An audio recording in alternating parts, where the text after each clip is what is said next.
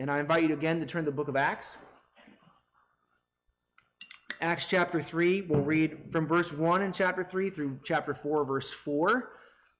And as you turn to Acts chapter 3, uh, we've spent the last three or four weeks thinking about how the kingdom grows in us as a church by uh, adopting a rule of life that regularly and consistently focuses our attention on Jesus every day and every week. Uh, we've seen how we're called to frame our weeks by worshiping together on Sunday, and how we're to frame our days with individual prayer and with the practice of sacrificial discipleship. We've seen how we're to frame our lives around corporate prayer with each other and around hospitality that invites others into our homes and receives them into our lives as though we are God's gift to each other because the Bible tells us we are. And we focus on this because this way of living is transformative. These regular practices of Sunday worship, daily prayer, communal prayer, and sacrificial hospitality changed the church in Acts. It matured them in the faith. It increased their love. It grew their patience, their grace, their kindness, their joy, and most especially, it anchored their trust in Jesus more and more deeply each day. And I bring this up because now in chapter 3, the kingdom of God is going to expand in the world again in a massive way. Uh, do you remember how at the end of Pentecost, Peter's Pentecost sermon, 3,000 souls believed in Jesus? Well, in chapter 4, verse 4, 5,000 men will believe in Jesus. It's almost double the first conversion. And actually, it was probably more than double. So the normal way of counting people in the ancient world was to count men, not their wives or their kids or their slaves. So when Luke counts souls in chapter 2, he is unusually including everyone men, women, children, and slaves. And I don't know why he switched from that approach to this more common way of counting people uh, I'm assuming there's some sort of theological reason. I don't know what it is. But I can tell you, in agreement with even the most uh, ancient commentators on this passage, that women, children, and slaves also believed, though they weren't numbered in that count. And so at the end of the story, you have 5,000 men believing in Jesus. But if most of them was married, as was common in that time, uh, and most of those women converted along with their husbands, which also would have been very common, that would bring the number closer to 10,000. And if most had children, as would most likely have been the case, and if those kids would have started coming to church with them, as your kids do, and you meet Jesus and you come to church, and if you assume roughly two kids per family, which is actually probably a really, really conservative estimate, that is now closer to 20,000 people. And if you include slaves, the number could easily double or triple to 40,000 people. This is a massive conversion. And though, unlike Pentecost, it might not have all happened at one time, this conversion might have taken place over a couple weeks rather than kind of at one moment at the very end of the sermon. Still, it is significantly bigger than Pentecost. And I believe Jesus had this happen after the church learned how to live out weekly worship, daily prayer, regular communal prayer, regular sacrificial hospitality, so that when this huge number of people came in, they would be able to enter into a daily, weekly, and monthly rhythm that would ground their communion in Jesus, bind them together as a church family, and mature them in the faith as disciples of Christ, led by those who had themselves experienced the way of life that Jesus had given them and this spiritual growth.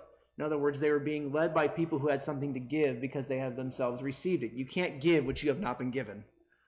By being given this way of life, they could give it to this massive number of folk who entered into relationship with Jesus at the end of this passage. The two are connected. Uh, especially as we're going to see this morning when we consider the miracle and the invitation that drew these 5,000 men and maybe 15 to 25,000 other people who were with them to Christ. So, at the heart of our passage this morning is this great gift of being given the purpose of blessing people with a place where they truly belong. Uh, this morning, we're going to see that the kingdom grows as we invite folk to join Jesus in his work of fitting people into their place in the kingdom of God through repentance and faith in Jesus. And we'll be unpacking for that uh, more in depth in a moment. But let me just say this before we actually begin it.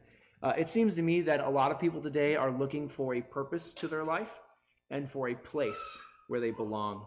Uh, they don't know what to do, they don't know why they're here, and they don't know where they fit. Uh, our passage today is about how Jesus gives us a place to fit in the church and gives us all a profound purpose to our lives by personally drawing us in as partners in Jesus' redemptive mission. Okay, so let's explore all this. The map of our discussions on the wall. We're going to talk about the place, the person, obviously Jesus, and the purpose. Uh, but first, let's read our passage and pray. So, Acts chapter 3, 1, starting in verse 4 4. Let's hear God's word. Now, Peter and John were going up to the temple at the hour of prayer, the ninth hour. And a man lame from birth was being carried, whom they laid daily at the gate of the temple that is called the Beautiful Gate, to ask alms of those entering the temple. Seeing Peter and John about to go into the temple, he asked to receive alms. And Peter directed his gaze at him, as did John, and said, Look at us. And he fixed his attention on them, expecting to receive something from them. But Peter said, I have no silver and gold, but what I do have, I give to you. In the name of Jesus Christ of Nazareth, rise up and walk. And he took him by the right hand and raised him up. And immediately his feet and ankles were made strong. And leaping up, he stood and began to walk and entered the temple with them, walking and leaping and praising God.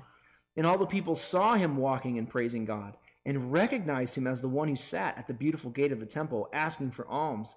And they were filled with wonder and amazement at what had happened to him. While he clung to Peter and John, all the people, utterly astounded, ran together to them in the portico called Solomon's. And when Peter saw it, he addressed the people Men of Israel, why do you wonder at this? Or why do you stare at us as though by our own power or piety we have made him walk? the God of Abraham, the God of Isaac, and the God of Jacob, the God of our fathers, glorified his servant Jesus, whom you delivered over and denied in the presence of Pilate when he had decided to release him.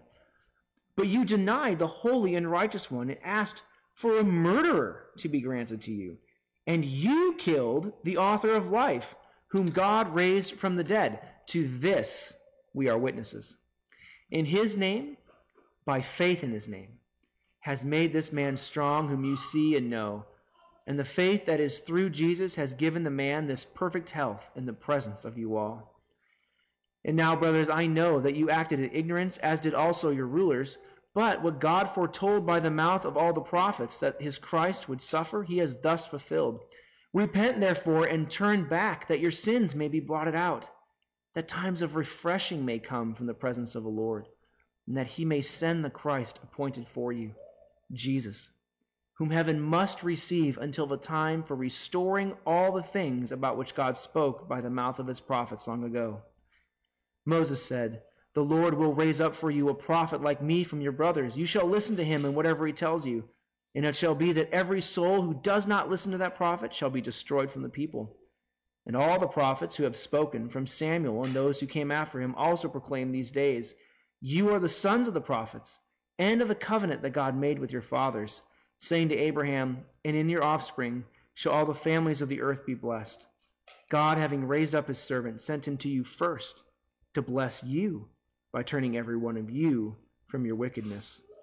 And as they were speaking to the people, the priests and the captain of the temple and the Sadducees came upon them, greatly annoyed because they were teaching the people and proclaiming in Jesus the resurrection from the dead. And they arrested them and put them in custody until the next day, for it was already evening. But many of those who heard the word believed, and the number of men came to about 5,000. Thus far, the reading of what can only be God's own word. Let's pray together. Father, we thank you for this powerful word, and we ask, Lord, that you would use it to give us life. to give us faith, to give us hope, to help us see you and follow you, to enter deeply into the purposes that you have given us as your people, uh, to help people know that they belong and that they fit uh, as we follow the person of Jesus. Lord, even as we pray for all of us, we know that it won't amount to anything, your word, unless your spirit also goes with it. And so, Lord, we pray that your spirit now would bless your words to us so that we might have ears to hear, minds to understand, and hearts to believe it. Father, may the words of my mouth as your preacher, and may the meditation of all our hearts, may it all now be pleasing in your sight. And we ask this all in Jesus' name. Amen. The first thing I want to focus on is this miraculous healing and how it gave this man a place. We're told at the beginning that at the ninth hour, which is 3 p.m., the apostles Peter and John were heading into the temple to pray. Like we talked about last Sunday, I'm assuming that this 3 p.m. prayer time fit their schedule that day and that they were going to pray with the other disciples whose schedules also allowed them to gather together for corporate prayer at 3 o'clock in the afternoon. Uh, but I don't think Luke tells us that it was a ninth hour simply to give us an idea about the apostles' busy schedule. Uh, the ninth hour is the hour that Jesus finished bearing our judgment on the cross and opened the door to his kingdom. So Peter and John enter the temple at the ninth hour at the beautiful gate. And it seems it was called the beautiful gate because this entrance was more beautiful and therefore more enjoyable to walk through than the other temple entrances. And as with most things that are uh, beautiful and enjoyable, this would have been a high traffic area. Lots of people would go by each day. They'd be talking, praying to God, telling jokes. It would have been a lot like us coming in and out of church on Sunday. And we're told that outside this beautiful entrance with all of these people is a man who is lame from birth. And we can tell from the miracle that will happen in a few verses that his ankles and feet were deformed in some way. Either they were deformed from within the womb or something happened to him as he was being born. Now, in the ancient world, especially in the Roman and Greek cultures of the world, babies born deformed were usually left on the side of the road to die of exposure. Uh, this is not what Jewish people did, though, right? Because they worship God. But I say that because as Roman soldiers walked by, Greek businessmen, Egyptian traders who all would have been coming through this area, they would have looked at this man as an unfortunate mistake at best, or as a waste of life at worst. This man had no place and he had no value outside of Israelite life. And even within Israelite life, he probably wasn't really able to find much of a place either. People who suffered from deformities while still able to worship God, couldn't worship God in the temple. And if you don't know all the reasons why, we can talk about that more some other time. But just know that he could not join his fellow Israelites as they worshiped the triune God together in his temple. He could not enter through the beautiful gate. That's why he was outside and not inside. Uh, but that's not all. Uh, while it was a great act of kindness and love and hospitality that his parents showed him and welcoming him into their life as their child, they clearly were not wealthy people. Uh, maybe they were slaves. We can't really know anything other than uh, they didn't leave him an inheritance. And I say they didn't leave him an inheritance because I'm assuming his parents are dead. Otherwise, he wouldn't have needed to beg. He would have been cared for by his family. But he's not. Uh, I think his mom and dad are very clearly gone. And I'm also assuming he didn't have brothers and sisters, though it is possible he did, but they simply refused to care for this man who was completely unable to work because of his deformity, because he can't stand on his own two feet in a society where there is only physical labor to do. Uh, but thankfully, he was in Israel, so he could at least receive gifts of charity, which are alms from God's people. Which is why most days a group of people would take this man who was dehumanized by the larger culture and power, the Roman society and the Greek culture that they embraced, and who was treated with very minimal care by his kinsmen, who was alone. He was put outside this gate to beg. And that day, he holds his hand out to Peter and John, asking for alms, asking for charity. And then Peter tells the man, Look at us. Which tells us this man was so used to being devalued that he wouldn't even look at people, like our homeless who aren't used to being treated with any kind of warmth or basic humanity, and so they look away to avoid one more experience of shame and contempt. Peter says, Look at us. And he looks. And then Peter says something that kind of sounds a little untrue in verse 6 I have no silver or gold. Uh, but Peter, just a few verses earlier, we're told that Christians were selling their things to make sure needs were met. I mean, surely you had some silver and gold somewhere. Obviously, you had access to cash. Uh, so some commentators say that Peter says this simply because he didn't have it on him at the time. Uh, but I think Peter says that might be true. I don't know. Uh, I'll ask him when I get to heaven. But, but I do think Peter says this for a, a more profound reason, which is that he wants this man to realize that he is more to God than simply an empty bank account. Jesus is going to use Peter to give him something far more valuable than money. And so he says in verse 6 I have no silver or gold, but what I do have I give to you. In the name of Jesus of Nazareth, rise up and walk. Now, with all that I've said, I hope you don't think the gift is merely the ability to walk. Uh, because where does he go when he can walk?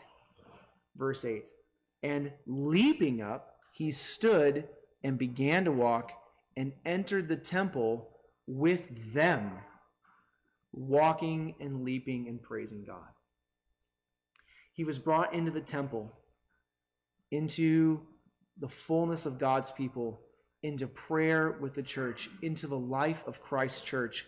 With John and Peter, he was healed in order to be given a place with Jesus. And it wasn't a place he purchased or was born into, he was given a place in God's family because that is Jesus' mission. Jesus' mission is to give us a place in the family of God. Jesus takes us sinners who suffer from sin and who suffer from brokenness because of sin in the world, who are cast out because of the fall, who are lost and lonely, and through his work completed on the ninth hour of the cross, takes us into fellowship with the saints and gives us a place among his people and fits us into the place in his kingdom that he has prepared for us beforehand before the foundation of the world itself. And it's that gift that caused this man, verse 11, to cling to Peter and John. And what does that mean? Uh, it means that he collapsed onto their shoulders in joyful, overwhelmed emotion. Uh, did he ugly cry with happiness? I think so. Uh, did he alternate between laughing and crying? Have you ever seen someone who's so happy they're crying and they're laughing and then they're crying and they're laughing because they're crying, just goes back and forth? I think that's what he did. For the first time since his parents welcomed him into their lives by the grace of God, this man was welcomed into the life with God among the people of God in fullness and in wholeness and out of a desire to have him be there.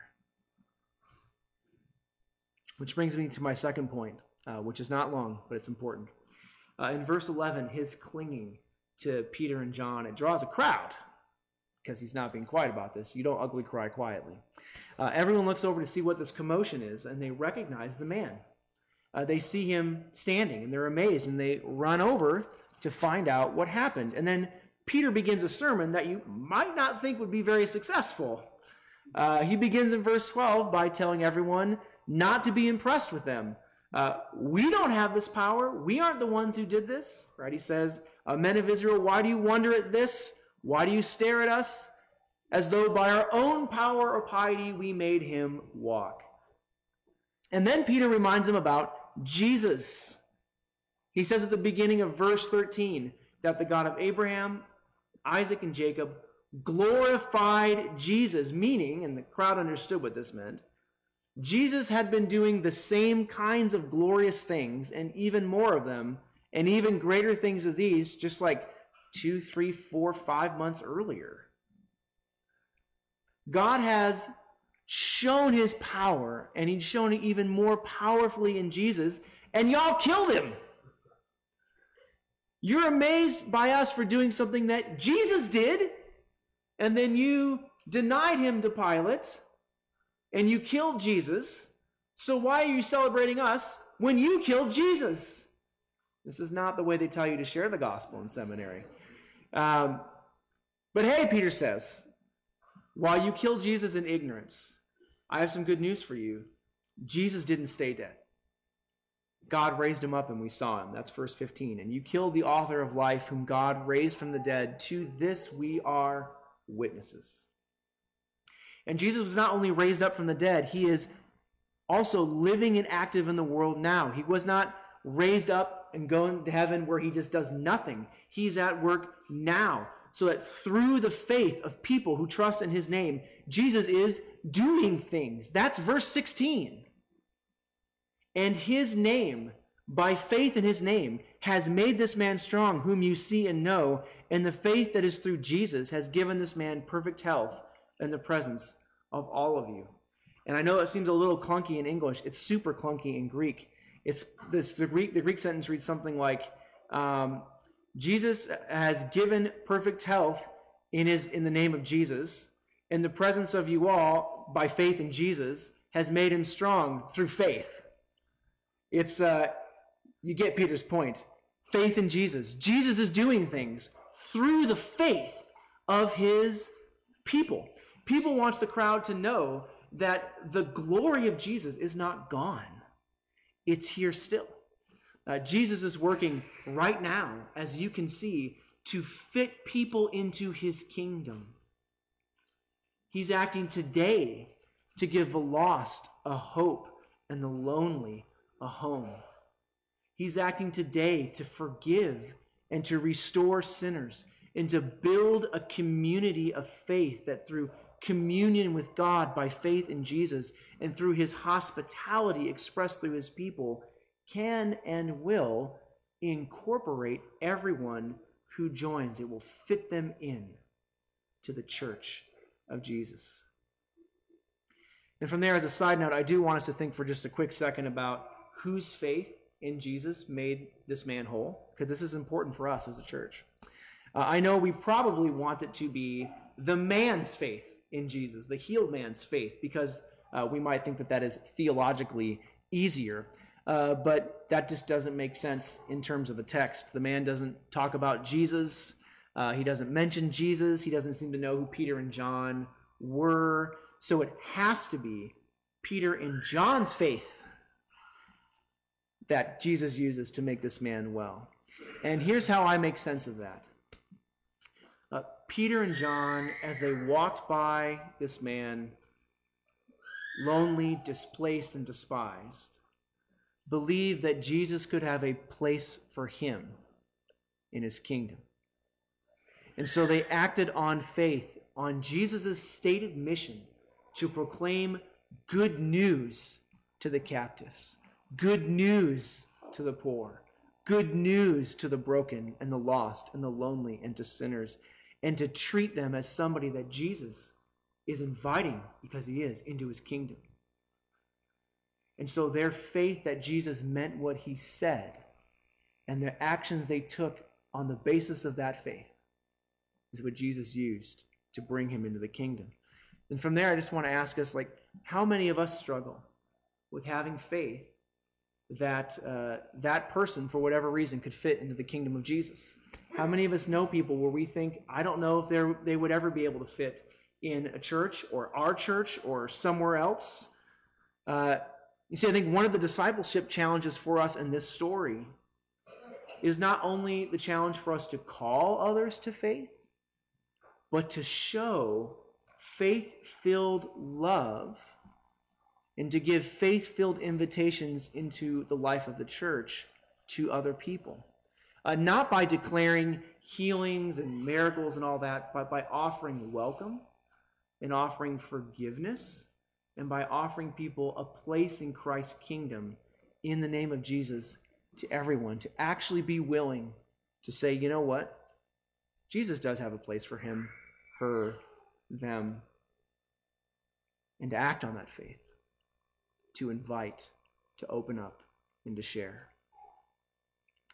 And that brings me to my final point the purpose So, having given this man a place by giving him the person of Jesus and by inviting him into Jesus' church, Peter now offers the crowd a purpose as well as a person. Uh, join Jesus in this great mission of walking with him in faith. So in verses 22 to 26, Peter starts talking about the Old Testament prophets. And in verses 22 to 24, he reminds them that Moses himself promised a prophet who would lead God's people into fullness of life with God. And he's telling them that prophet has come and that prophet is Jesus. But now notice what he says in verse 25 You are the sons of the prophets and of the covenant that God made with your fathers, saying to Abraham, And in your offspring shall all the families of the earth be blessed. Now remember, he's speaking to a majority Jewish audience, and that's why Peter reminds them of the calling they had as Israel, of their purpose of their life and their identity as Israel, which was to live out the Abrahamic promise of being the source of God's blessing of life to the entire world. So he brings the sermon to a close by connecting following Jesus to the purpose of Israel's existence, which is be the place where the world meets the blessings of God in Christ, in whom are all the blessings of God. The prophet who speaks life and gives life is offering you a place with him to proclaim the blessings of Christ. Uh, I'm sure this deeply connected to their hearts, and I'm hoping it deeply connects to ours too.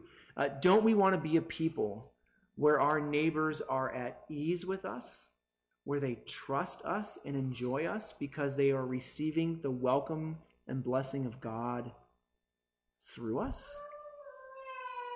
That's part of the Abrahamic promise. That's part of the purpose of being God's people and of living with Jesus together as the church. And so he offers them a purpose, but he offers them also something more. Because as sons of the prophets, they knew that the prophets were constantly saying, essentially, hey guys, uh, you're not doing a great job of blessing people in God's name here. Uh, there's a lot of stealing, a lot of hatred, a lot of greed, a lot of idolatry. Uh, people are being enslaved, people are being oppressed, people are being denied justice. The blessings of God are freedom, peace, and forgiveness. Those don't seem to be very available here right now. Uh, God's people that Peter's preaching to understood the inadequacy of their power to achieve their desire. And I think we understand our inadequacy as well. And that's why, along with this purpose, he also offers them the person of Jesus, whose presence will empower them to fulfill their God given mission. And that's verses 19 through 20, which is so beautiful. Uh, Repent, therefore, and turn back, that your sins may be blotted out that times of refreshing may come from the presence of the Lord, and that he may send the Christ appointed for you, Jesus. Peter offers them a purpose in God's kingdom that isn't achieved through their own power, but through Jesus' personal presence, which brings them the power of his forgiveness and his rest. Actually, the word for refreshing there means like Maybe you think refreshing can also mean rest. It can also mean relaxation. The idea is this, this time of incredible, contented rest. Peter offers that to them in Jesus so that they can achieve their, that purpose in the confidence that Christ is working with them. Uh, Peter tells them, and he tells us if you join Jesus, if you repent and follow him, God will send them the Christ and what that means is if they repent and follow Jesus, they will be given the Holy Spirit who will make Christ present in them and who will work out his kingdom purposes in their lives, just as he has been doing in the church since Pentecost. In other words, he's saying if you follow Jesus, you will see Jesus working in you and with you. And you will see him working out the purposes of his hospitality in your lives. You will experience the refreshing, transformative work of God.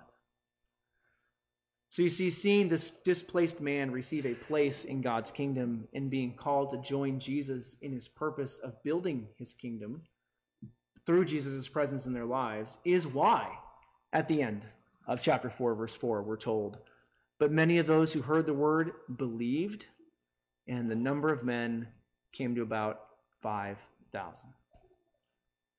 And then from there, let me just conclude by quickly uh, connecting this all to the rule of life stuff that I reminded you at the beginning. Uh, I believe that these folk followed Jesus not only because they saw that Jesus would forgive them and give them a purpose and a place. I also believe they followed Jesus because they saw how they could practically work that out in their lives within the church. Remember at the end of chapter 2, we're told that when people outside the church saw their devotion, which included worshiping together with all the people of God, praying together with all the people of God, hospitality among all the people of God, literally working out the purposes of God by giving people a place in their lives, even when it was difficult. Uh, when they saw that, the Bible tells us that the people deeply respected them and held them in high regard. That life which they saw, combined with this invitation, made this mass conversion not only possible in these people's minds, there is a place for me, there is a purpose for me, there is the power of God available for me in Jesus, but it also made it desirable. I can see how it looks. I can see what it looks like to be fitted into God's people in joyful hospitality, and I want it. I know there are people there who can give it to me and lead me in this way of life. I know there are people there who will work with me when I'm difficult and will help me. The rootedness of this church's way of life made it profoundly fruitful for the kingdom. That is part of this mass conversion. And so, what I'm hoping we all walk away from this morning is a faith that desires to practically and consistently devote itself to Jesus in worship, prayer, fellowship, and hospitality, and a faith that from that acts on the belief that Jesus has room for that person and that person and that person here at Grace and in the church more broadly. And I'm also hoping we can see the incredible blessings of our Lord who has given us a place and who has given us a purpose and who has given us himself as he works out all of these blessings among us together through his Spirit. Amen? Let's pray together. Father, thank you for giving us a place and for giving us a purpose through the person of your Son.